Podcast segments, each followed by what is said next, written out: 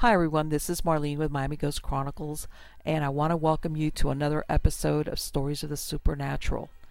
If you're watching it on the internet or listening to a podcast version of the show, make sure to subscribe so that you get notified when a new show is released.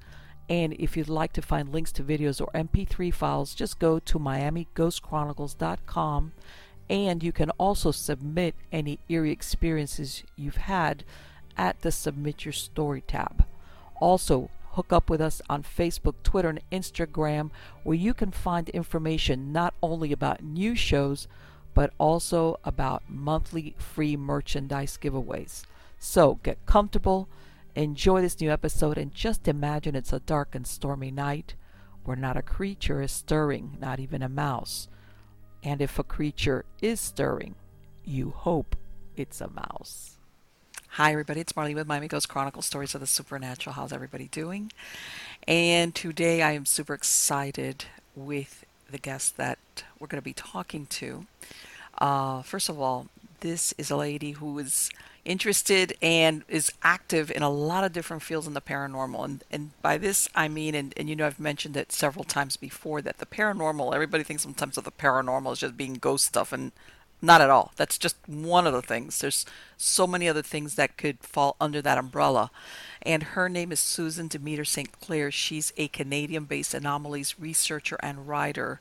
Now, her research and her interests are an eclectic mix and include such diverse subjects as parapsychology, parasociology, social PSI, frontier science anomalies, unidentified aerial phenomena, Western esoteric knowledge and philosophy, chaos, magic, folklore, and synchronicity, among other areas. So there's a lot to talk to her about, but you know that the first thing I'm going to ask her about is after I welcome her, how are you doing today, Sue? Oh, I'm great. I'm I'm so happy to be talking to you no, today too. Um, Thank you so much for the wonderful introduction. On the contrary, it is my pleasure. And my audience knows that I always ask all my guests, how did you become involved in this field? Was it childhood interest and experience or something that you got involved in as an adult? Uh, as a as a serious sort of researcher, it obviously was more of an adult. It was a it was a choice that I had made to pursue as an adult, based more on childhood, I guess, experiences, where I feel um, it sort of chose me versus me sort of choosing it, so to speak. Okay. Um, I did have a, I, I did have a bunch of experiences as a child that at the time I sort of related to the lens of a child and perhaps pop culture and sort of family beliefs, sort of ghost experiences. But later on, as an adult, they sort of um, took on more the, the, the narrative of an like a, um, a UFO experience. Okay. So I sort of started off as a as, as sort of exploring UFOs and getting into ghosts, and it just like snowballed from there for me anyway. I just love all these topics. Okay, and and that's you know I tell everybody everybody sometimes wants to put the paranormal as like one thing or the other, and even though some of them are quite separate, they all have that. I want to say sometimes um, they fall under that that umbrella of sometimes not having sharp linear edges as far as reproduction, you know, reproduction as far as in the lab, for example, or proof. And, you know, sometimes there's a headbutting with hard science. So, um, and have you had uh, any uh, close encounter? Have you ever seen a UFO? I have had three uh, UFO experiences that um, that were quite dramatic, and they sort of uh, occurred for me. I, I am now calling them more UFO initiation. Okay. First one was was I was 23 years old at the time, and uh, I had been um, at the time I, my, I had two small children, and I had just I had put them to bed, and I was in, living in this sort of 10th floor uh, condominium overlooking Lake Ontario. So at that time, and I, I was up late, and I was watching a I, will never forget this. Elvira's Mistress of the Dark film. Ah, uh, I remember that. yeah. So November 4th, it was just after like that Halloween, and I was still in that sort of mode. And I was watching this film with my then brother in law. And as it was my habit, because I lived on this 10th floor condominium, I had these sliding glass doors out onto this, this uh, patio. Okay. And I would, I had a lock in my husband at that time, um, put these extra locks on it to make sure the kids could never get out on the balcony. Uh, and so I went to go and lock them, and I saw this huge glowing red sort of ball of light through the glass doors. And I was, I remember looking back towards the television set, which this film was just, or the Elvira was just ending, thinking it, you know, just a reflection. What, what is this? Right. And then I realized something outside, and I went and I, I opened the door and I went out and I was in my, wearing my pajamas at the time. It was very late. It was about one o'clock in the morning, and I noticed this huge. It was almost like octagonal red shaped pulsing orb, and I remember staring at it for probably uh, maybe 30 seconds or so, and I yelled out to my brother-in-law who, who had stayed up to watch this film with me, and uh, and he came out and we were looking at this and we were kind of freaking out like, what the heck yeah. is this? And he sounded like, and it was near in the vicinity of the Pickering uh, nuclear generating station. So it was over this nuclear power plant. It was over the lake. We were looking at this thing, and at some point, my brother-in-law said to me, "I think we're seeing a UFO." Okay. And I, I, honestly, I couldn't, I, I couldn't argue with him, and it was so incredible. And I remember saying to him very cryptically, and this came back to me later in memory. I don't, I didn't remember saying right away, but I said, we know we can see them." And then at that point, this thing to me seemed to implode on itself, this big ball of glowing light in the sky, and it shot straight up and it was gone. Wow. And I remember staying up all night. Like I didn't sleep at all that night. We were up talking. What I was bet. this? Both of us. And, uh, and this was pre-internet days, so I couldn't just jump on Google or, or, look up Twitter or see if anyone else had seen something. So right. I just I, I looked at the newspapers of the following day, and I couldn't see anything. I remember thinking to myself, we couldn't have been alone seeing this. Exactly. And uh, but then I, I didn't really know who to turn to. Um, so I ended up going to the library because I wasn't really into UFOs at that point. I, I remember I thought I had all these ghostly experiences as a child. I never kind of connected the two, and uh, and I found um, a, uh, a UFO book which I took out, and it sort of started me down the road from there uh, as far as trying to research what this could have been uh, which eventually got me involved in, in some UFO community and, and groups like MUFON and that, which okay. were investigating at the time. So it sort of started from that point forward. Okay. Uh, yeah. So, and that I, I view that now as sort of an initiation experience. I've Let me tell you something. That's quite an initiation because a lot of people, they're first, they're like kind of like the that and it's really interesting what you say because your first thought is you're thinking of something plausible like something like you know is it a reflection and we, you know you're not thinking UFO you're thinking what's what's causing this and also yeah. what you mentioned is you're thinking the next day you know why are people running around the street saying hey what is that you know and sometimes not everybody there's like sometimes there's coverage i want to say now there seems to be more coverage of things like that but back then, and it yeah. was like it, it would go unreported. It would, and a lot of people didn't know who to turn to. I mean, yeah. I certainly I didn't know you know anything really about the subject prior to then, or that there was this grassroots movement such as with CUFOS or with MUFON. I did find um, a book by uh, Dr. Allen Hynek, uh, who um, was very prominent in the field and, and was part of Project Blue Book. I don't know how much you know about the UFOs, but right. some of your audience may some of the listeners may uh, know what I'm talking about.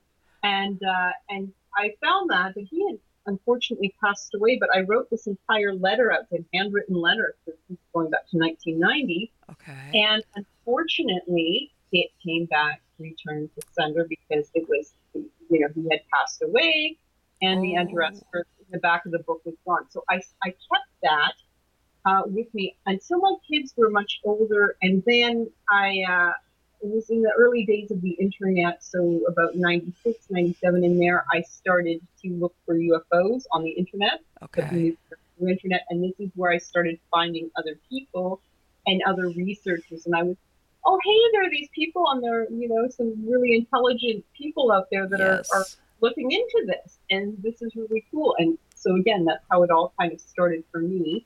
Um, and then I began sort of uh, as well looking into um, spook lights, which are sort of anomaly lights that were occurring here in Ontario. And okay. it was occurring in a place called the Ghost Road. So this sort of brought me into that ghostly realm.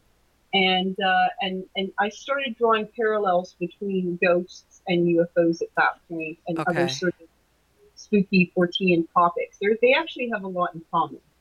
Right, and, and, and, and I know some people, and I guess whether you want to think of it as the internet or more people being more, you know, out front about their experiences, but you know, I, I know there's people that track correlations between UFO sightings, sightings of cryptids, other unusual phenomena. Like there's an uptick all around the same time or sometimes the same location. Yes, and sometimes um, it will start off like for me, I, I, felt that I had grown up in a haunted house. I had experiences with sort of these little people that wow. I had figured were ghosts. Um, I come from a family where my mother saw ghosts. My my, my grandmother did as well. Right. After I had my uh, my UFO experience, and my father was a pilot, and uh, he at different points worked for the Department of National Defense, and he saw UFOs in the Gulf of Mexico in the 1950s. And I didn't know that until I told him what happened to me at age 23. I was like, Dad, you're going to think I'm crazy, but you know, I think I saw a UFO. And he was, no, no, I, I believe that there's something to this. I saw something similar wow. many years ago. So I've come from that family background where it was sort of open to discuss these things. Okay. Um, and uh, and and and yeah, I do think that sometimes people will have ghostly experiences and then later go on to have like sort of these larger experiences in the sky or it can be vice versa they will have like a some strange ufo anomaly in the sky type thing and then they'll start having poltergeist experiences mm-hmm. in their mm-hmm. home yes Yes. So it, there seems to be some dovetailing between the two. I know there are some people that really want to keep it separate, like, oh, you know, people people who believe in ghosts, well, they're they're the crazy people, you know. We, but obviously aliens are true. And then there are other people who are like, oh, you know, like we don't want anything to do with these alien nonsense. But you know, obviously are true. So I mean, you know, like I know there's some that, that like to keep the topic separate, but I do see them as sort of there are when you start removing the narrative of what they could be and just looking at the mechanics behind things. Um, ghosts have been seen to they apparently um, go through walls. Uh, UFO occupants or pilots have been described going through walls. Um, people tend to have uh, UFO experiences in very liminal sort of places, isolated country roads and crossroads, yes. things like that people tend to see ghosts in very liminal spaces, in staircases, at windows, in doorways, things of that nature. When you start looking at that and even examining more symbolic content between the two sort of experiences, there is a lot they have in common. So I'm not saying they are the same thing, but it's something you can't ignore, you know, in my opinion. Well, you know, and I belong to MUFON, and I also belong to a group down here in uh, in South Florida that you know, people get together. Everybody's, you know, it's it's it's about UFOs, of course, and things of that nature. And you know, afterwards, people will talk, and th- there's a good portion of people that, after they had some type of encounter or sighting, for them, with UFOs, it's almost like they describe to me where things got peculiar in their lives sometimes, as far as uh, feelings, you know, and I'm not even I'm not even talking uh, alien visitation or abduction. Just that I want to say, like their life got, uh, especially at night, like a paranormal feel to it. Whether sometimes they, they, they had never had ghostly encounters. They started seeing, sensing things. It was like the before and the after of the UFO sighting was the demarcation. Yes, it's like all of a sudden the floodgates of weirdness open. And, yes, yes. And then and some people do go on to have many experiences afterwards. And even with the, the experiences themselves, this is I'm very interested in people who have sort of um, what I would term the high strangeness.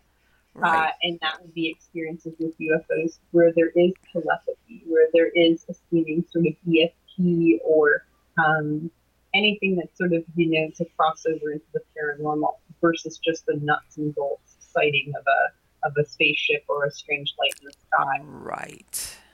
Exactly. And that's the thing that for a lot of these people because I I, I know there's ufologists out there that like you said they're into the nuts and bolts, you know, what did it look like? How what was the angle that it went yeah and that's that's it. That that event is really what they're interested in. Period. Whatever you saw or whatever, or in some cases, if you're lucky enough to be able to have taken a picture of it. But I think there's a, like I said, more than one person has described that that's happened to them. Um, where there's, and and then you think to yourself, okay, was it something around you that was there along? Did something shift in your brain that now you're more aware of these things? Like what what was what happens to you that allows well, you to do that or see that. Yeah, and that I think is where some of the ufology has really dropped the ball in just sort of chasing the idea of the ETH and the um, the extraterrestrial hypothesis, and uh, and just a really nuts and bolts sort of tell me you know about the craft or tell me about this, as opposed to focusing on the witnesses, and then also trying to kind of bring this type of respectability to the subject where people are genuinely afraid to give the full story. Yes. And I find more that, that this, when I go out into the field and I like to talk to people one on one in person as opposed to just internet or telephone, then when you're sitting with someone and having a cup of coffee and, and you know, I try to break the ice with people, um, then they'll start telling me more and the, the, the experience becomes richer. Like they know that they, that there might be things, then they'll preface it with, you know, I saw this da da da in the sky. Please don't think I'm a crazy person, but then this happened.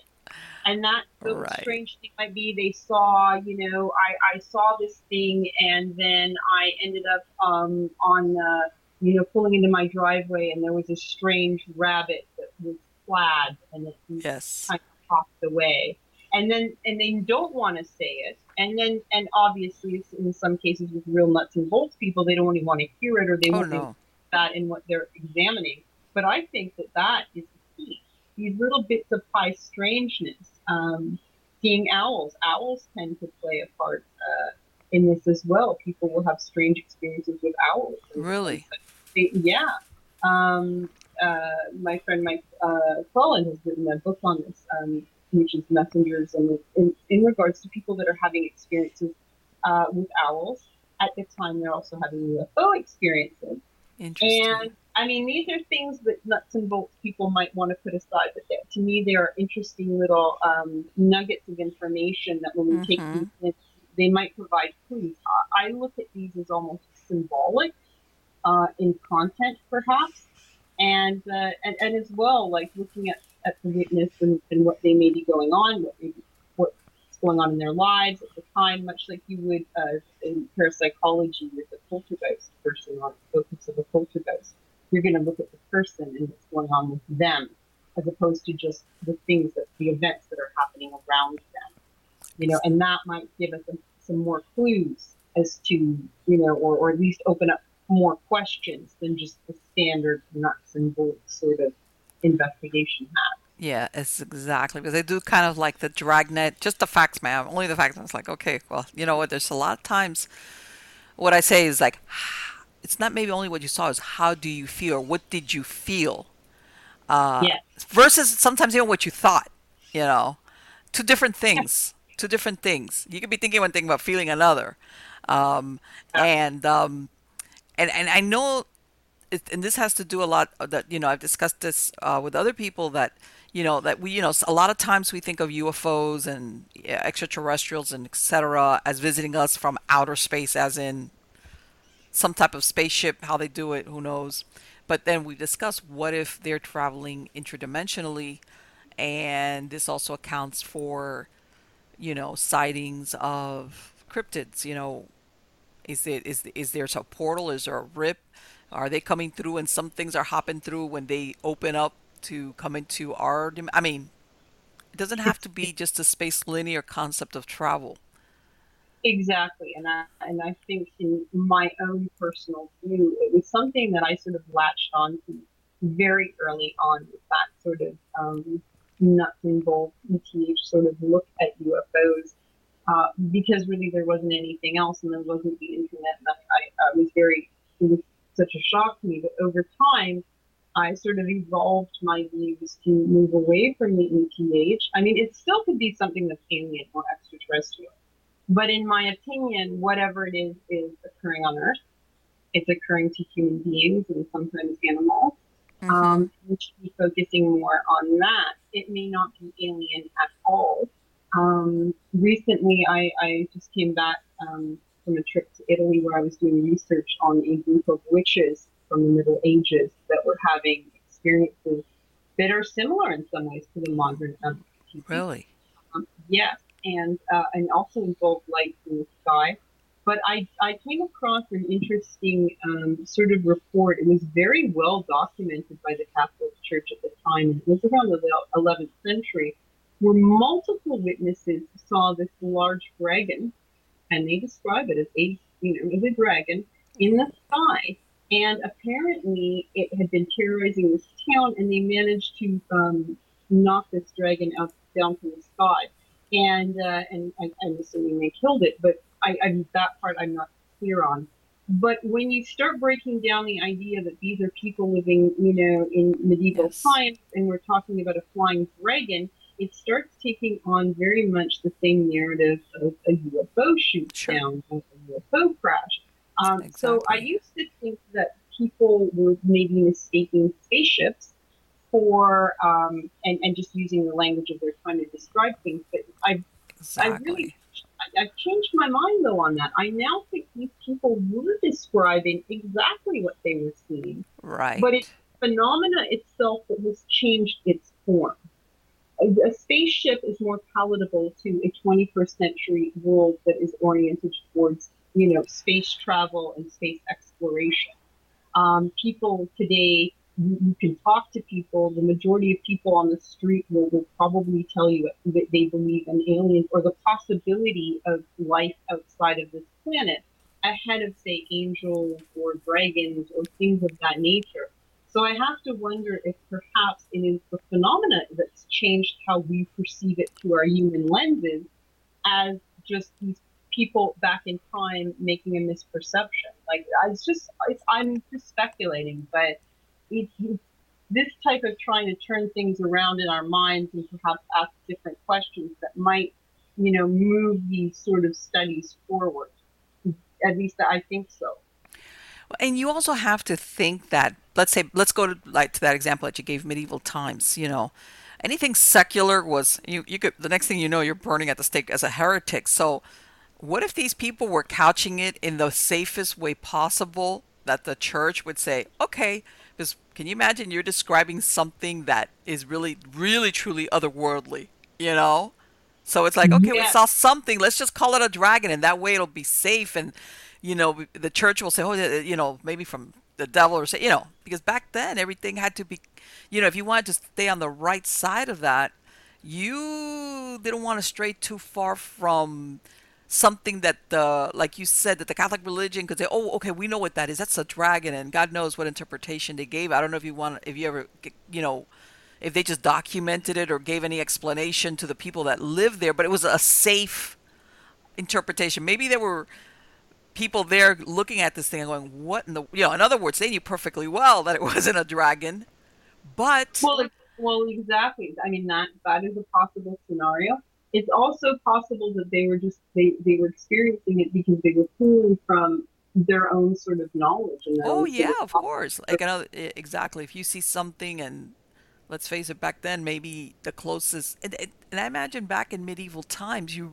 your your general population did not have access to books or or were literate for that fact. So then maybe they just heard about a dragon that spits out you know what's what's the characteristics of a dragon? That flies around and eats people exactly. and maybe breathes fire, whatever. And like you said, maybe this is like okay, it's it's in it's flying, it's weird. Oh, that must be a dragon, so that's very possible. Exactly.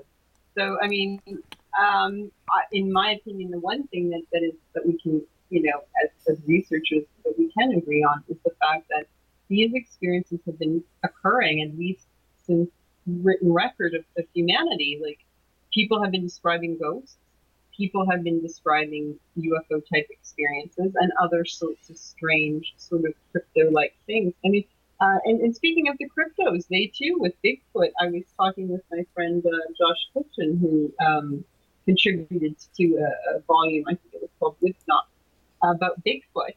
And he was drawing parallels between Bigfoot and poltergeists, the strange smells that are produced by Bigfoot, the knocks that you hear in the in, in, in that are associated with them, like you hear these strange knocks, like raps. That's something that you also find in poltergeist cases, these strange raps.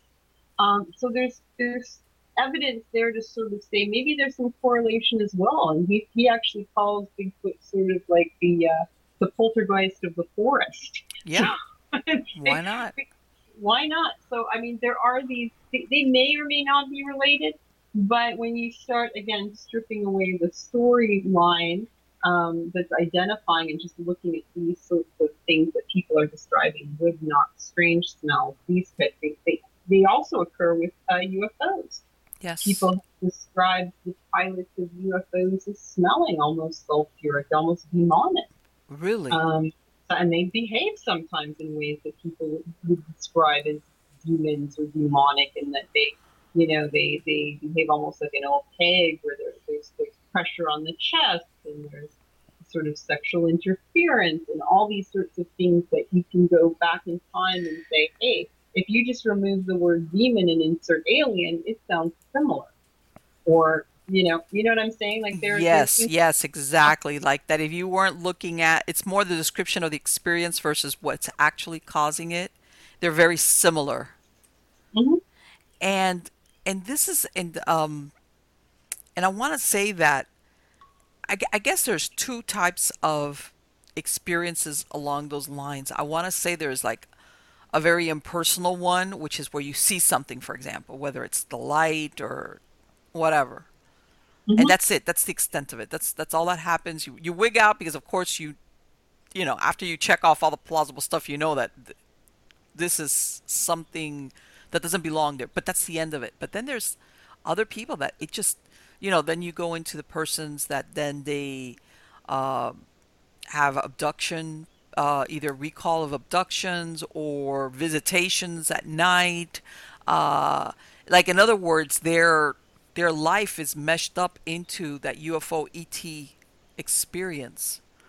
Um, and like I say, okay, you know what? Okay, let's say you do have somebody who's not well, has mental illness, and they describe this. And I'm sure that that accounts for some, but there's too many people uh, describing or recalling experiences like that, sometimes since childhood, for them all of all of them to be, uh, you know, uh, having a hallucination or anything like that. Well, uh, yeah, I think that that is really a lazy sort of interpretation from um, certain skeptical quarters, which are not even really being skeptical they're not questioning, they're just they're auto denying.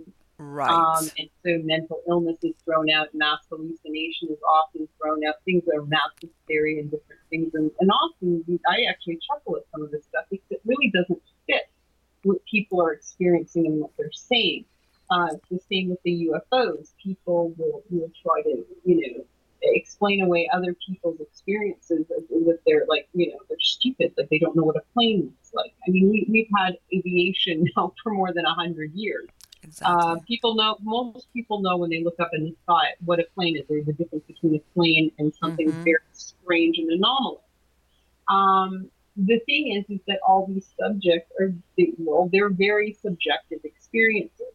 So we, it's best i think in my opinion, to sort of examine the one tangible component of all of it, and that is the human being at the heart of the story. Uh, because a human being has had some very strange experience, and they're describing it the best they can through a very human lens. Sure. Um, and sure. that to me is the most interesting thing. So I, I like to tell people that when you're telling me your experience, there's no judgment there. I, I don't care how wild and, and, and, and your story seems to sound or how you feel.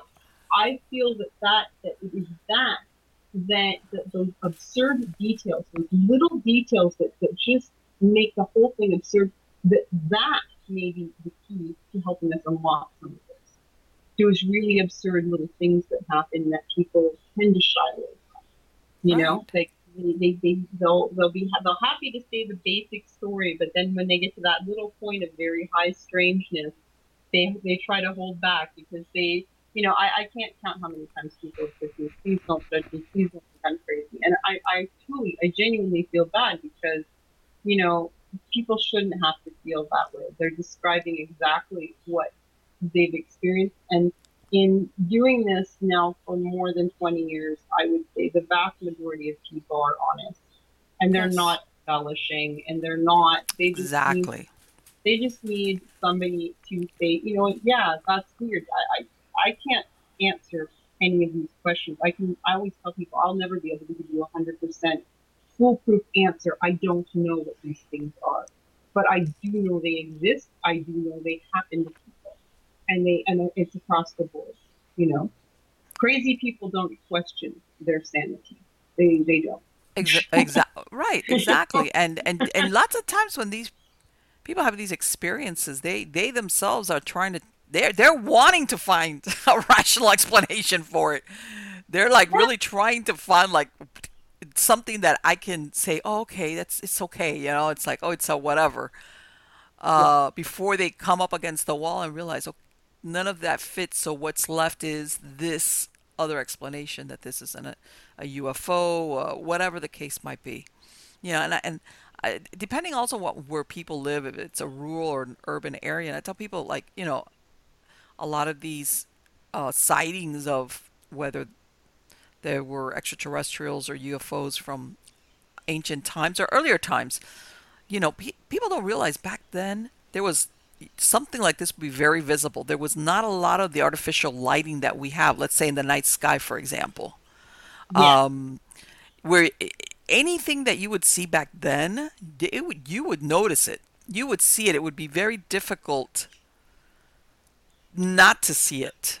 So when they describe certain things certain ways, it's not like okay, I'm confusing it with what. There was nothing there. To, there was no airplanes. There was no artificial lighting.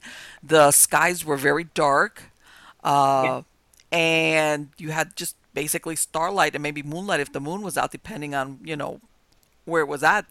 But that was about it. So when things people saw this, especially at night, it was they had a pretty clear view of what they were seeing and what, what they were describing.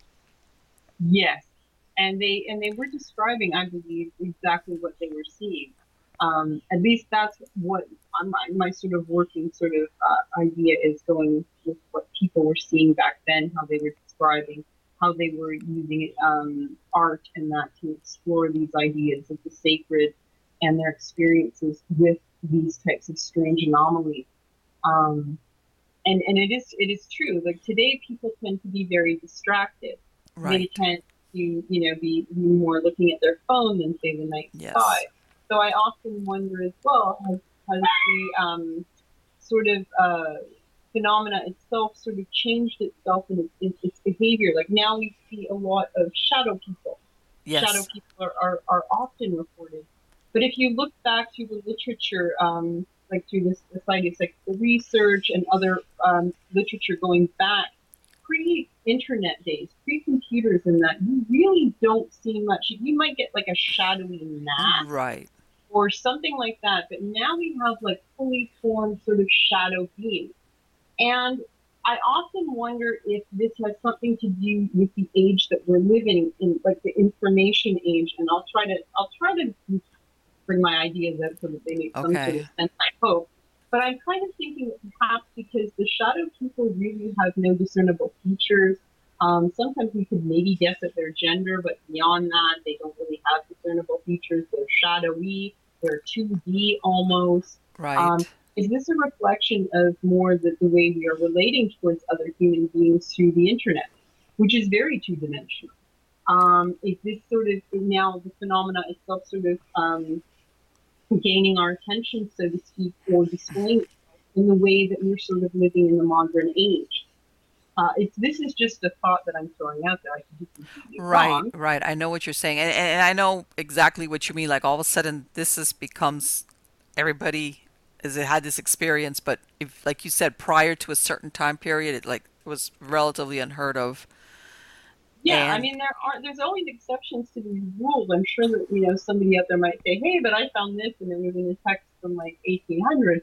But for the vast majority, no. It's like pre sort of um, 1980s. You really don't see shadow people being talked about. People were describing ghosts in a different way. And right, now the the majority of uh, reports and things that I'm seeing are more oriented towards the shadow right. so I, I just It's it's that almost like they're well, and, and, and I'm going to give you an example. And I tell you know this is uh this is back like you said pre-advent of the internet. This was back that like during the like 1980s. And I had a Mhm. coworker of mine, and I was in my 20s, and she was a little bit younger, and she starts telling me now she lived in a two-bedroom apartment. Uh, well, her, her, by the time we were having this conversation, her mom had passed away, but with her dad, and this is like in the suburb of Miami, very very modern setting, in other words. Mhm. And we were talking about ghosts and stuff like that. And she tells me how when she's a teenager in her bedroom one day, she wakes up. And, and this is in relations to you know one of these phenomena that they call Hat Man, which sometimes yeah goes hat in, hand in hand with a Shadow Man. yeah So she's telling me how one day she wakes up and she sees at the foot of her bed the equivalent of almost like a shadow man, but he has a top hat on. And I remember looking at her going, he had a what on? Like, where was he going to the opera? A top hat? Like, it was, I've never forgotten it just because her description was so out of place. And obviously, she did not know. She says uh-huh. that when she woke up, she says that it was such a horrible feeling of dread that it was, she says she just covered, like a lot of people do, they just, she just covered her head up. And oh she, she started would praying you know like and as a matter of fact like within a year her mom passed away. Her mom had a heart condition her mom passed away and everything. And i remember this because like you said later on when this thing came on like shadow man and then hat man i was like wait a minute she's telling me this story back in the 1980s because it was such a weird event and of all things to have a man or like like a type of shadow man with a top hat. It's like of all the yeah. things that you would think that she would see that would be it. Exactly. That's a that, that is a strange one. Um I, Yes. I did one of the first ghost uh investigations I did um back in the 90s uh was at a hotel and uh, it, very haunted hotel here in uh, the Toronto area called the Guild Inn. It, at the time, um, was still operational, uh, and now it's sort of it's semi-operational. Uh, it was shut down for many, many years, and it was left in a very decrepit state. But just before, prior to that, I was able to get in there. It was a historic hotel um, overlooking Lake Ontario, so very picturesque. uh, A lot of art in that, and it's set in this woods, and it's sort of very ambient sort of place. But it, the hotel was haunted, and the thing that's, that interested me the most was this experience of uh, a young sous chef who was apprenticing that summer. And the hotel, because of its beautiful grounds, was host to many weddings. And the chef, his experience that he was saying, he was in the kitchens one day and he was uh, chopping vegetables when this man walks in from a side door and he's in a whole sort of like dark black suit uh, with this large sort of, and he described it as an Abraham Lincoln. And Okay. I thought, okay, well that's odd. Uh-huh. Um, and then uh, and and then he said that at first he was like, you know, you know, why is this person here? And then he thought, well, maybe it was a wedding guest or someone from a wedding party that had accidentally come in the staff area in the kitchen area, and he, you know, no, you can't really be in here. No, no, you're going to have to go away. So this man apparently walked through this open door, walked through the entire kitchen area, negotiating all these counters with his vegetables and prep stuff with. And he said what really tweaked him out is that as he watched this man and he was going to say, hey, you know, you can't be in this area, he seemingly walked through a closed door. Oh. This chef was just totally floored. And he said it took him about a minute to just sort of recover himself. And he, he went out, he opened this door, he went running out into this hallway towards this reception area of this hotel, uh, looking for where is this person? And he asked the at the time the person who was working at the reception desk, "Have you seen this man, this tall man, walk by with this big, you know, Abraham Lincoln top hat?" And, uh, and, and she was saying no. And, and he swore that there was no way that anyone could get in and out of that area without walking past the reception area. So he had assumed it was one of the hotel's many ghosts. And he was so unnerved by the experience. He was only apprenticing there for a summer that he managed to do a few more shifts and then he, he quit his job. He left. Um, it, it, it unnerved him that much, but it wasn't until a few years after that had been sort of investigated, that hotel and it had closed down and that, that this idea of this, this hat man uh, sprung up all over the internet. And I, I always wondered if perhaps what this man saw was somehow related to that. But I, I have also talked to other people who have seen sort of hat men, stick men, and things like that that seem to be an internet phenomenon, but right. they there are there are always examples of these types of things pre to that. So I, I have to wonder if it's somehow related. Or, you know, in the case that you were describing, it was maybe some sort of a harbinger or, a, or more of an archetype than a spirit or something like that. Right. Sort which, of, which, even when you think about it, it's like, mm, I, uh, it's like okay because it's it's almost like and I know what you're saying it's like you would think something like this if if it would have been seen even let's say pre-internet you know turn of the century there would have been somebody saying you know writing a story uh, about describing that ghost that looked like a whatever. And um, yeah and they seem to there seem to be some that, that, that follow this sort of um, archetype of, of you, know, you have a lot of women in black, women right. in white, women in green, um, right. sort of apparitions, uh, or, or sort of these specific type of apparitions. And then there are other ones that you really don't have. Like I don't think I've come across any modern sort of chain rattling ghosts. That no, kind of right, right, exactly. Yeah, like, yeah, yeah. The text of that era that sort of you know, um, describe that sort of thing. You don't really see them anymore in the in the modern day and age. If if you remember, like uh, earlier this, well, turn of this, well, not this century, I forget, but turn of the century, you know, with spiritualism, where um, all these uh, psychics would have to were producing ectoplasm out of different places in their bodies and it was like this was the norm when you were doing some type of spirit contact and i was thinking man that's that's that that's that, that stopped. In other words, but that was like part of the proof that you were having some type of uh, like that this was a real psychic event or co- contact with the dead was that they could produce mm-hmm. ectoplasm. Yes, and that is sort of um, when you look at that, there were so many at the time that were sort of busted as hoaxes, yes. and that it that it was a form of trickery, like that they used but then there are other cases that are not so easy to, to sort of debunk or put aside. And there is a sort of tradition, almost a magical tradition behind that in the trickery, where you can have these sorts of characters that we're doing on some of these physical mediums, where yes, there was history involved, but there was also real psi, real psychic things happening around mm-hmm. Um, it's, it's like with, for instance, Madame Blavatsky and others of that era that, yes, there, there's some of the things you can look at and think, okay, there, there's some chicanery going on here, but perhaps from that chicanery itself springs forth some of this magic or some of these psychic things that do happen that make you scratch your head and go, wait a second. So we can debunk some of this, but other stuff is not so easily explained. And that is true even of, of shamanic practices and shaman going back to ancient times where you have sort of this idea of trickery or this trickster like aspect of, right. uh, of, of, the, of, this particular, uh, practitioner or, you know, in a medium or psychic medium that may be producing ectoplasm, um, but also having strange other things like apports and things also occurring that are not so easily written off or explained away. Yeah.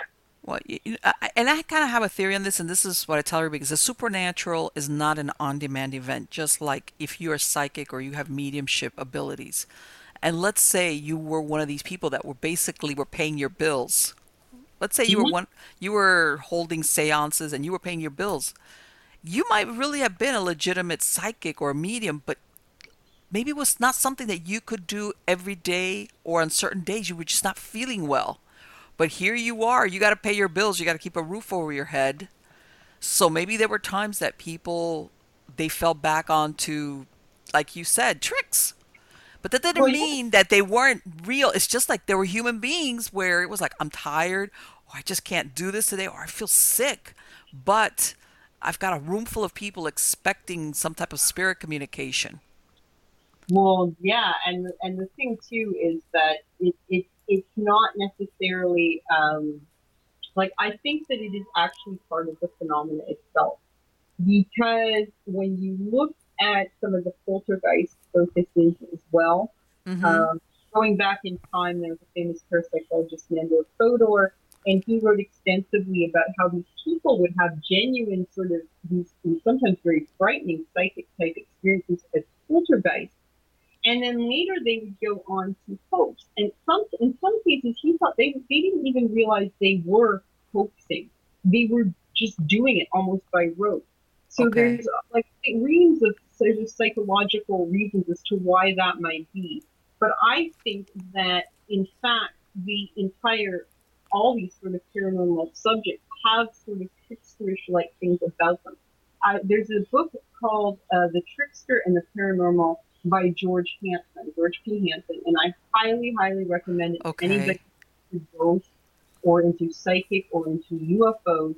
Uh, it, it's a very sort of heavy, it's a magnum sort of a, this book, but it gets into all these subjects, and he really has done a lot of research, including into skeptics and how Yes. they too produce trickery. James Randi was known for fudging his numbers. There was this famous case where, like, you know, he had this break with CSICOP because he literally cooked the books more or less Right. his million dollar prize. It is designed never to be won, and he, he knew that. Okay, like he knows.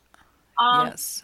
so I mean, the, these there's trickery there as well. So this is it's a very interesting book to say that this these experiences are real. They do happen to people. People have experienced those. Yes. experience those. But there's this trickery that also when you start examining people that have these experiences, when you start examining professional sort of psychics and things like that, there is always that trickster element, that pixie-ishness that that that seems to be running through all of this as well. You know? Exactly. mean, and, and and and let me tell you that I th- I I want to say like in part of part of what you're saying, the human, you know, our egos. Let's say if let's say if you have some type of fame attached to your name that let's say well, like you said, Harry Price when he was doing the investigation of Borley Rectory. Yes. and you know you're supposed to be preeminent and hey if you're investigating it's like watch out can you imagine you walk away and say i, I didn't nothing happened you know well, that's true, and and and that's the thing. None of these things happen on cue. This is why Right. we can't, you know, like they, they have a lot of wonderful work in the Para Labs on, on parapsychology and the Rhine Institute and that lab work. But overall, these things are very spontaneous. They, they just don't happen on cue. So yes there is always that sort of spontaneous, tricksterish, sort of pixie type thing that surrounds all of these sort of things. They, they, you know, you never hear of somebody who actually wills the ghost and the ghost appears. It's, it's Yes. always at some strange moment where you're not expecting it and the camera's not handy oh god that is very common or you know, or the recorder's not, you know, handy. Like there was a famous sort of poltergeist case that I remember from Britain. Um, John and Ann Spencer had investigated it, where they had this whole house wired up with uh, recording equipment, uh, and and they had the people out, they had the house sealed, uh, and lots of lots of physical phenomena had been occurring there. They get into the house uh, about five minutes after they, because we were going back into the days of analog, so we had these, you flip tapes and things like that. They come in and there's this large, heavy ceramic duck that had been on the fireplace, and it was now sitting in the middle of the floor. ah So, but you know what? The tapes never caught it because the camera had stopped. And so they figured that within that five minute window of them the cameras stopping and then them going to go and flip tapes and, and do what they had to do. This is when the, the strange thing occurred. It's almost as if there's that cheeky sort of yes. tricksterish, like ha ha ha. You know, right. Is, you're, you're, you're, you're trying to catch some proof as far as photographs are concerned, and it's, it's not going to happen. Um, yes. You know. or, well, you know what? There's been more than one paranormal team who, like you said, that they've rolled out all their all the stuff that I was going to call it something, all the equipment that they have nowadays for, and nothing happens or very. And as soon as they start breaking stuff down, like just like you said, they're discon stuff is disconnected and turned off. Then they yeah. hear like with their own ears, it's like, oh my god, you know, they'll hear footsteps, some type of phenomena. They're like, what? And it's like, okay, exactly like what you said. Now I know that there's like, ha ha ha. Guess who exactly. has the last laugh? exactly. It's like it's the same thing as people trying to collect EVP. It always seems to either come in bisecting somebody's uh, conversation or after something happens, after the cameras are, are, are put away or the equipment's packed away and people are, you know, having their coffee and chit chatting, and that's when something happens. And it, it's funny because I think as well of the Skinwalker Ranch in Utah, mm-hmm. um, where uh, the billionaire uh, Robert Bigelow had spent a lot of money with Mint. He hired some of the best scientists in the country. Uh, he, you know, they, they had all this top end equipment and they were, you know, day and night trying to record things in this ranch that has had some very, very strange and often frightening yes. uh, paranormal phenomena. And yet, none of these scientists were ever able to get any concrete evidence. Right. Of, but many of them went on to have very frightening sort of experiences, like seeing sort of like this balls of light with these strange sort of beings seemingly coming from the ball of light, and you know, cattle mutilations and other strange, really bizarre things going on there. And yet, with all this heavy duty scientific stuff, they weren't able to. it's almost as if it's one step ahead, or it's it's, it's sort of goosing you, like you know, haha, you can have all this, but you're not going to catch me. Let me ask you. Now that you mentioned, now that you brought up Skinwalker Ranch, the last thing I heard, and I haven't kept up with it lately, was that they had basically stopped bringing in teams because a lot of the phenomena had moved away, like it had stopped, kind of, and they were hoping that by closing it down, in other words, and not allowing people to run around trying to capture evidence, that whatever phenomena was there would start returning. Uh, yeah, and I think that it's under someone new owns it now. It is private property, right. um, so people can't just, just come up and visit. Yes. But I mean, it is under new sort of ownership, and and my what I sort of heard is that that things are going on there still. Um, okay. But the, the, the, scientific sort of side of it, I don't know if it's still that's going on. But I do know that a lot of what was published by uh, Bigelow's team and, and NIDS, they, they really they had nothing concrete because it, it kept changing. Like it was, right, right, not, yes. not like it was reoccurring all the time in the same place every day, and so that they can do their sort of scientific measurements and analysis it was you know it was happening in different ways and to different people and sometimes actually following them home right um, and, and, and obviously what the, what happened originally with the family before they you know when they first started having their experiences which was like when you when you hear what they went through it's like wow you know they weren't out there they they're ranchers you know they're not walking around yeah. with, with cameras trying to capture evidence they're just they can't figure out what's going on but it was very yeah. unusual what was going on there on that piece of land and apparently even before with the, with the Navajo people that had um, sort of investigated themselves and said that there was just something really um, unholy or something wrong with that area or that placement of land or something there is very, you know, it's not happy. Obviously, there's a lot of negative experiences that people are having there. So, you know, but that's just one more example of that sort of tricksterish like thing. It's, it's like um, as well with the ghost hunting shows they do go out to very real locations. But a lot of the stuff that you're seeing obviously is not happening as they're as it's being portrayed. It's because yeah. it's, it's it's not like you know you can a ghost is going to be like a trained seal and you just do what it, you tell it to do, right? Or a dog. Exactly. exactly. So so there is that element of trickery there, even though it is a real haunted location. You know, even though some of the information may be correct and true, you have to look at it because there's that entertainment aspect to sure. it that that, that is, of course, blends in with the idea of trickery or entertainment or sort of, you know. Uh, right, which is like we, we spent all this time there and we got oh, you show us running around it's talking to thin air and nothing happens. It's like, oh, that's the end of that show. Yes, yes. So it's well, I always like them as travel logs more than anything because they do go to these places that are very mm-hmm. interesting. You know, right. uh, many of us will never have the chance to go to, but at the same point, you can't expect that something is going to happen on cue. It just doesn't work that way. You know, yeah. it's, it's spontaneous and when you're least expecting. Well, it, it, it's one of those things where, again, um, anybody that's ever worked in this field for any length of time realizes that the chances sometimes you're lucky i'm not going to say there's people sometimes that go there the first time the first occasion and they actually experience something that that happens but sometimes as a matter of fact i say in a lot of these just let's say on a historical site i say usually the the best people that have actual true experiences are either the docents or the tour guides or the people that go there day after day for an extended period of time. Yeah.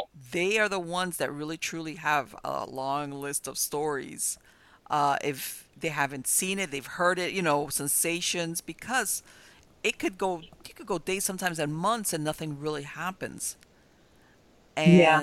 then something does or sometimes things happen very early uh, I, I, or very late. It's almost like whatever is there is shying away from a lot of human traffic. Yeah. uh, and it's almost like wants to disappear for lack of a better word while a bunch of people are running around trying to capture evidence or just walking around even if it's a tour uh, going back to some of these shows that it's almost like yeah i'm not going to say they don't capture stuff but uh, sometimes it's like they're too lucky as far as being able to capture as much as they do the one time or the days that they're there it's just doesn't well, exactly. work that way and and it's it's hard too and you know if, if you've been on, on on like a television set or a film shoot or whatever and you've got lights and you have equipment and you have this sure. you have you know it's not like um you know, like the security guard who's sitting alone in after hours in these places and it's dead quiet and nobody's yes. around and they can be very observant. Um, you're far more likely after the lights go down and people go away if you're by yourself to hear the yes. extra maybe footsteps that are disembodied or mm-hmm. hear sound or see something out of your corner of your eye that turns around to be something you can't explain. Whereas in a crowd, I mean, it could be happening in the crowd, but we just we are we're distracted. We wouldn't know because there's just too much else going on. We're not in tune in that sort of zone. I find when I've had sort of psychic intuitions or experiences, or I have seen apparitions before, um, if I'm in a sort of mental zone that I wouldn't say normally be if I'm just doing my daily grocery shopping or whatever, where I'm sort of in that forefront of mind and consciousness, yeah. where I'm concentrating in this physical world, doing my day to day business, versus sort of being in a, in a location that has that ambiance and I'm sort of in tune with it when I am, that's when I find that I have something happen versus, you know, everyday sort of life or even trying. When I, have been on many ghost vigils and, and just the idea and the excitement of being somewhere haunted and that. And then it's always, like I said, it's, it's at the end of the vigil when equipment's being packed away and you're joking around saying, oh, it was great to be here, blah, blah, blah, yeah. or what, and then something happens and you're like, holy shit oh, let me tell you something. I, I, I've been on investigations where you know, you know, we don't.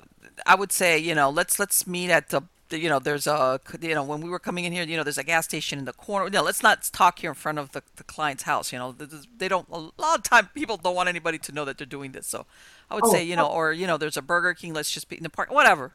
And we would do like a real quick, you know, meeting there. It's like, hey, what did you think? Whatever. You know, this was before you had a chance to look at any of the stuff and you wouldn't be surprised when we would be standing around there how many times we would get weird stuff happening around us yeah. right after like i said it was usually a short distance away from where we had been at and yeah. it was i was the first one that i would sage down my car because i didn't want hitchhikers and i tell them you know a lot of times you know everybody's always thinking about if let's say if there was any type of entity or anything there to begin with whatever let's let's uh, I go sometimes the very act that you've got a group of people, some of them possibly sensitive, that you're out there either trying to do spirit communication or you just you're just there looking for it. You are going to bring in other entities which are not bound, but which are desperate to make communication somehow. Yes. To hang out. And yeah, sometimes it's like, yeah, or you might have got to a place that really does not have any type of paranormal activity, or if it is, it's residual.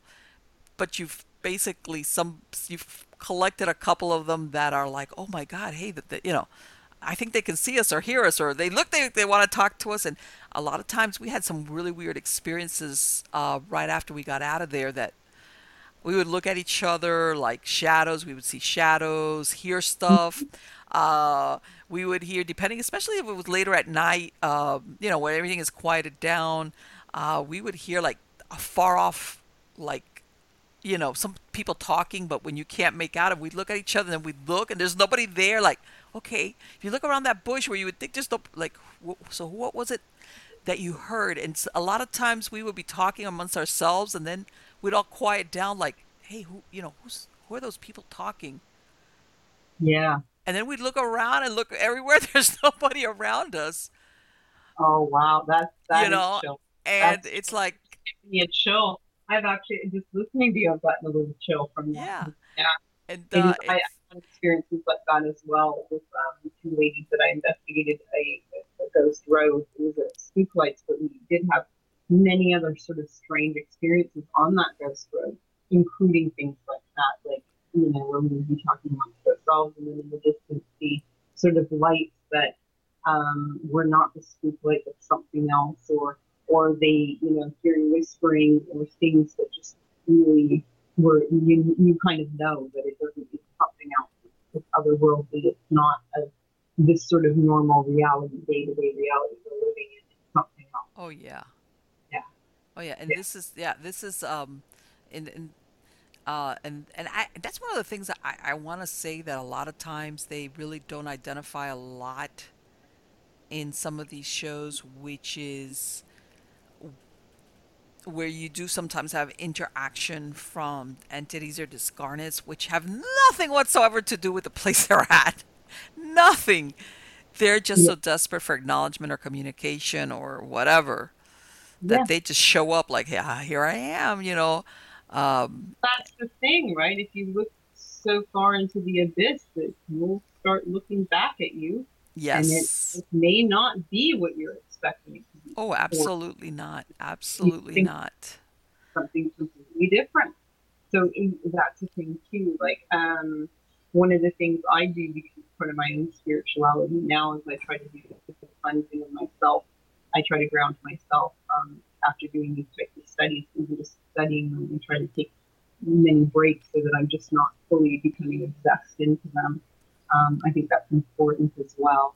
Uh, you know, for people that are, are pursuing these things, is, is to take those breaks away from it because if you get too involved, like you yes. said, you don't know. Yes. Right. And, Some of them. And a lot of people don't realize that yeah this work if, if you get into this like i said even if you go to a place that hmm, when you get there like i said there's nothing there there just isn't you know it's either they've got an animal trap the wind the vent whatever some don't even have residual i tell and i told everybody that you know i've been doing this for a really long time um, i said sometimes i knew when i was going to get a case why i had a um i had my office in like an i had a, i had like a, a detached garage which i had converted to like an office and one of the windows was that frosted glass. A lot of times I would sit there, especially later on, because it was just quieter and I was working on stuff. And sometimes I would see shadows move back and forth. And by the way, the other side of this frosted glass was like a little cement paveway I had. I had my trash cans there. In other words, nobody was walking around there. It wasn't on the street. It was towards the back side of my house. And I got to the point where I realized if I saw a couple of shadows flicking back and forth, I knew that within the most a week, uh, we were going to get contacted for a case. And as a matter of fact, that was my first tip off that there was something there having to do as far as an intelligent haunting with that case. In other words, it doesn't work on that straight time linear stuff that we're so uh, accustomed to. Um, yes, it's precognitive almost. Yes. And this, this yes. happens to UFOs as well.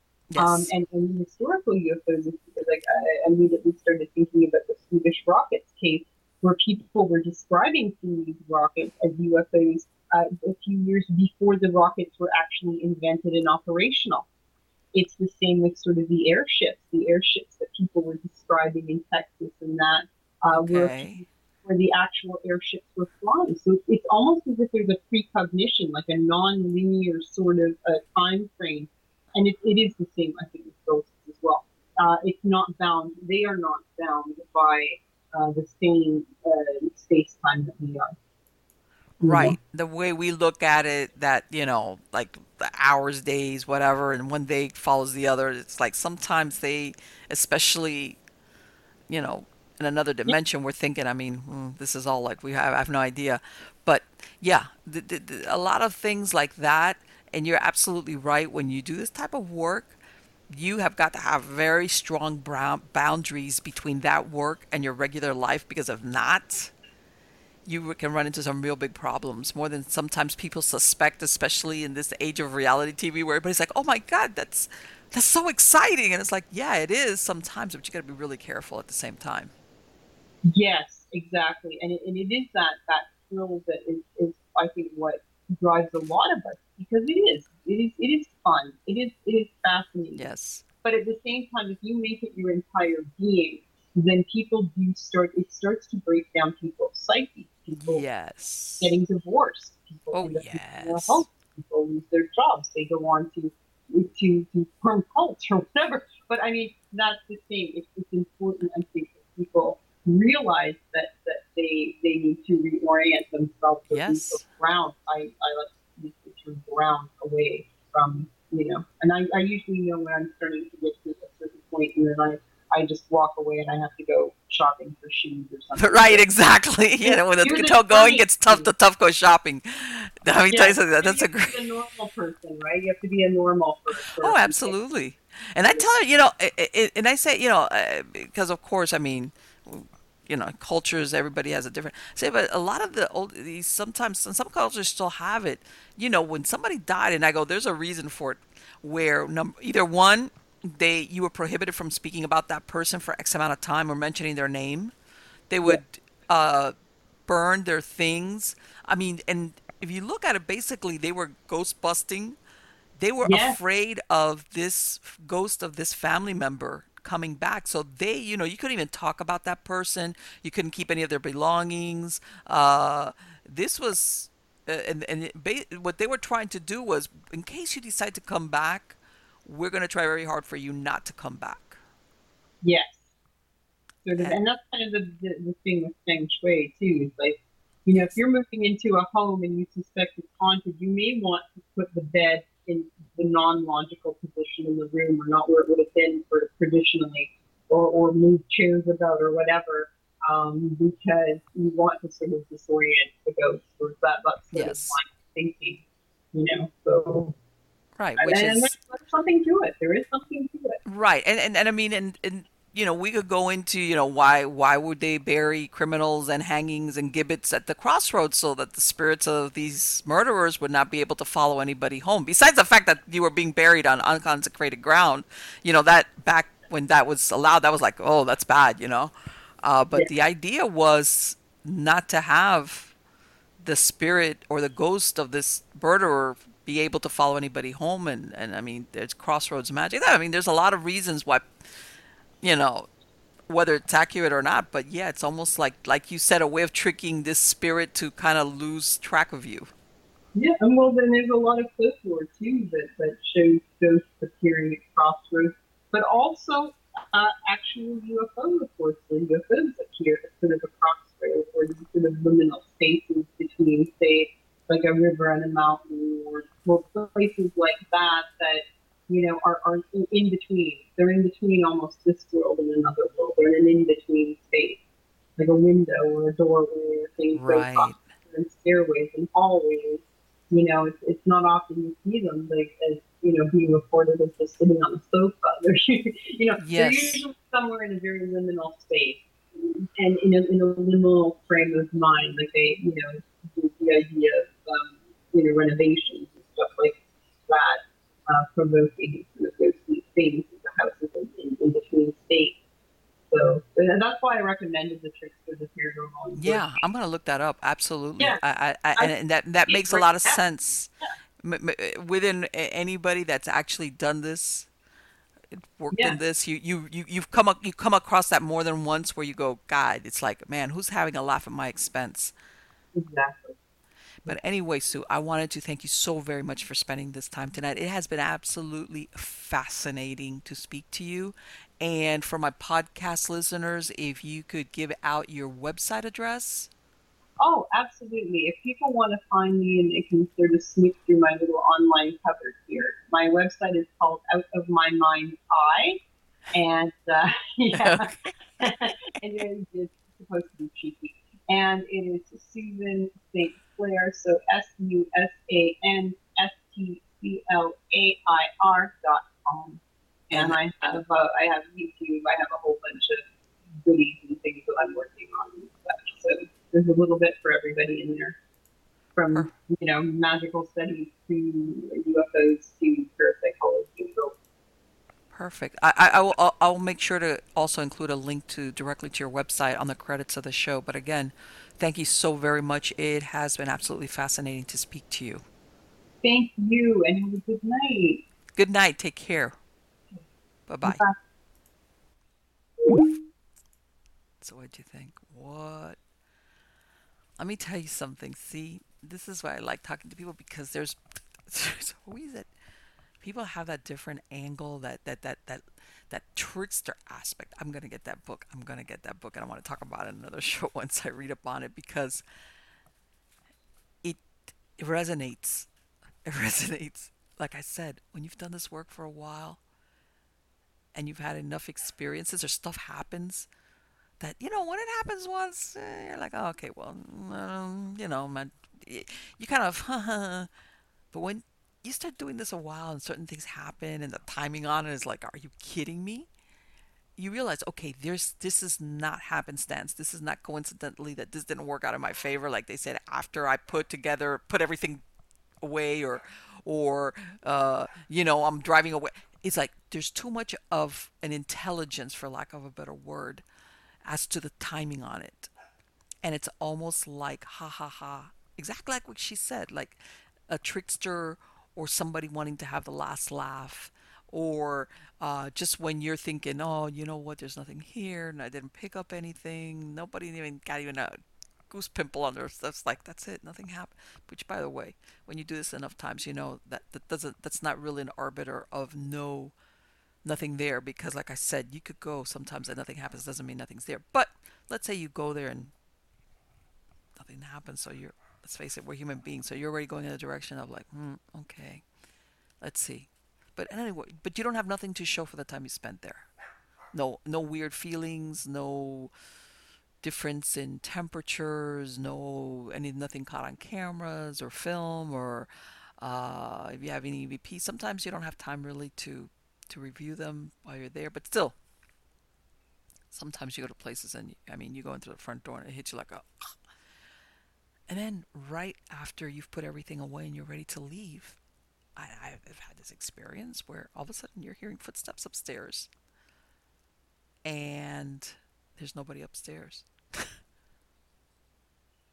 And everybody like looks at each other and it's like okay you heard that you're about the only thing you have is did you hear that? Yeah i heard that i heard that too. And it's like oh, it's, oh nothing you know? Nothing at all and sometimes this will coincide with what the people that are living there have described that's happened um, i mean there's the same thing like i said i've you know uh, usually when we had a team show up in separate cars, which a lot of people do, uh, you know, it's bad manners, and really, you, you didn't want to have a group of people standing outside the front of your house discussing what they thought was there or didn't. So, you know, most of the time we would meet like at a nearby parking lot somewhere that we could just stop a minute and just kind of like talk about things that sometimes you just can't, especially. I would say about 80% of the investigations that I did, the homeowners were there. Okay, this is on residential investigations. The homeowners were there, and as a matter of fact, we encouraged it. You know, about the only times that we said, you know, if they had pets or anything, is like, can you take them out for maybe a few hours so that we don't get weird noises in here and really it's your pet. But besides that, um, or if there was really young children, also we would ask them if they could let's like take them, you know, maybe with a grandparent or something for a little bit. So we encourage the homeowners to be there. And like I said, uh, it's in bad manners to sit outside of somebody's house and have this discussion. And basically, it's just you sit there and you go, "What did you think? What did you think? What did happen to you?" And you know, and believe it or not, after during the 30 years, it wouldn't be the first time. A lot of times you end uh, a lot of, not all the time, but especially if it was on the weekend or you would end up some of these things, maybe 11 or 12. You know, let's say somebody worked, so they asked you to come by early because that's the only time they could be there, so you had to leave by the time it's been. Point being, also depending where we were at, it was pretty quiet when you rolled into some parking lot. There was hardly anybody around, so you just step out of your car and you would talk and and by the way, some of, you develop some really good memories also when you work in a paranormal team along those lines. But you'd be surprised how many times we had really weird stuff happen to us right then and there, and uh, a lot of times it was stuff that was around us. And let me give you an example. We had times where we where we had like a cacophony of dogs start howling out of nowhere. There was no siren go off, like no police, no fire department, you know, that some dogs will start howling, nothing like that. All of a sudden, these dogs start howling like, and it's not like once, twice, and it's over. It was like it's so much that you're talking, everybody just stops and looks at each other like, why are they howling? Why are they howling? Not barking, howling like that. What is going on? And it was very disquieting. As a matter of fact, that happened to me like twice, it's different investigations. Uh, same thing, like I said, uh, where all of a sudden you're hearing people talking and you're realizing, wait a minute, and you're like, man, or like is somebody over here? Almost like you're thinking um, is on the other side of that bush or the other side, of the and there's nobody there and it's conversation like what a lot of people describe where you can't exactly make out what's being said. And to be honest with you, at the beginning, when you're having a conversation in your group, you're not paying attention to that. You're like, and then all of a sudden, you know, when it intrudes on your reality, and you're like, who is that? You know, what? And then it's like, there's nothing there. And, uh, you know, every once in a while, we would we would have stuff shift around inside of cars, stuff that shouldn't have shifted, especially because the car is not moving. It's like it's been stopped for quite a while, stuff shifting around, and like equipment wise. Um, I've had people that have had like stuffed animals. Uh, you know, when they were had that time of the beanie babies, was this one investigator. She had beanie babies in in her car. I don't know if she kept. I, I think she kept some on her, you know, on her uh, dashboard she got a couple of the beanie babies thrown around inside her vehicle when we had been talking maybe like 15 minutes. The car wasn't moving, it wasn't even turned on. She had no AC, nothing.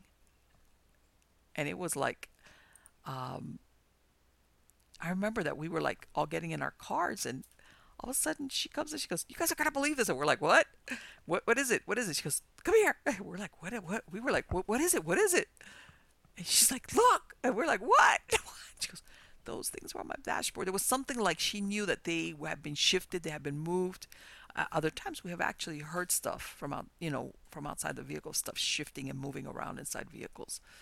That's happened. Another time we did hear something kerplunk like inside somebody's trunk. Uh, like, in other words, that there's no plausible reason why you're going to hear that noise. Uh, and like I said, this is more audible because it's later at night. Everything is quiet. There's not that much traffic. There's not a bunch of people streaming around. It's just quieter. Uh, and the reason why I point this out is number one, the trickster thing that she pointed out, and number two, that when you do this, whether you're sensitive or not, which by the way, my theory is that along the line you develop sensitivity even if you don't have it. you are going to draw in entities and discarnates that have maybe no tie whatsoever to the location or the case that you are there for. And they are desperate to be acknowledged, to make communication something.